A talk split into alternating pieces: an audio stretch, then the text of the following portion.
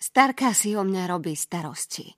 Nie preto, lebo mi pred 4 týždňami zomrela sestra Bailey, ani preto, že sa mi mama neozvala celých 16 rokov a dokonca ani preto, že odrazu myslím iba na sex. Robí si starosti, lebo na jednej izbovej rastline sú škvrny. Starka je odjak živa presvedčená, že táto rastlina neurčitého druhu odráža môj emocionálny, duševný a fyzický stav a Časom o tom presvedčila aj mňa. Sedím oproti a sledujem, ako sa jej 180 cm v kvetovaných šatách týči nad listami s čiernymi škvrnami.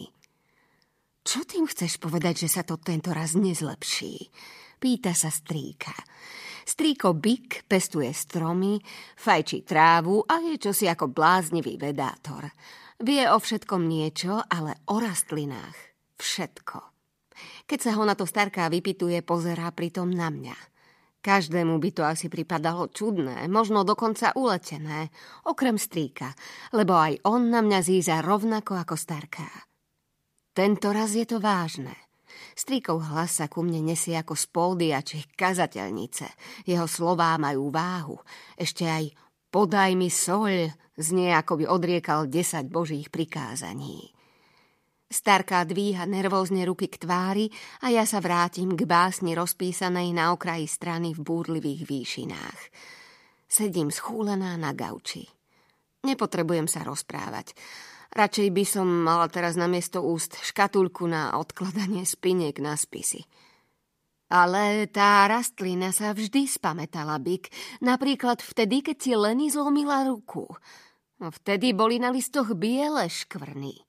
Alebo minulú jeseň, keď robila konkurs na miesto prvej klarinetistky v orchestri, ale neúspela. Vtedy boli škvrny hnedé. Alebo vtedy tento raz je to iné. Keď zdvihnem hlavu, vidím, že zo mňa nespúšťajú oči. Vyzerajú ako dve hory zármutku a obáv. Starka je čosi ako záhradný guru nášho mestečka Clover – má tú najneobyčajnejšiu záhradu v Severnej Karolíne. Jej rúže hýria farbami väčšmi ako všetky západy slnka za rok a tak opojne voňajú, že podľa miestnej tradície stačí jediný nádych, aby ste sa okamžite zamilovali.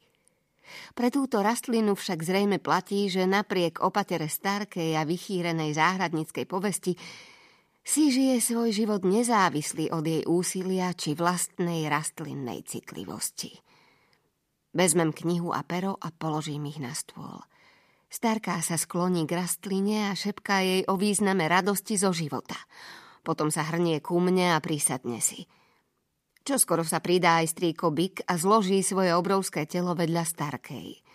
A tak tu všetci traja sedíme a zízame do prázdna. Na hlave máme rovnakú šticu nepoddajných čiernych vlasov, ktorá svieti ako lesklá koruna – je to častý výjav, odkedy moja sestra Bailey skolabovala počas skúšky Róme a Júlie v miestnom divadelnom krúžku a zomrela na následky srdcovej arytmie. Ako by niekto povysával horizont, kým sme hľadeli opačným smerom.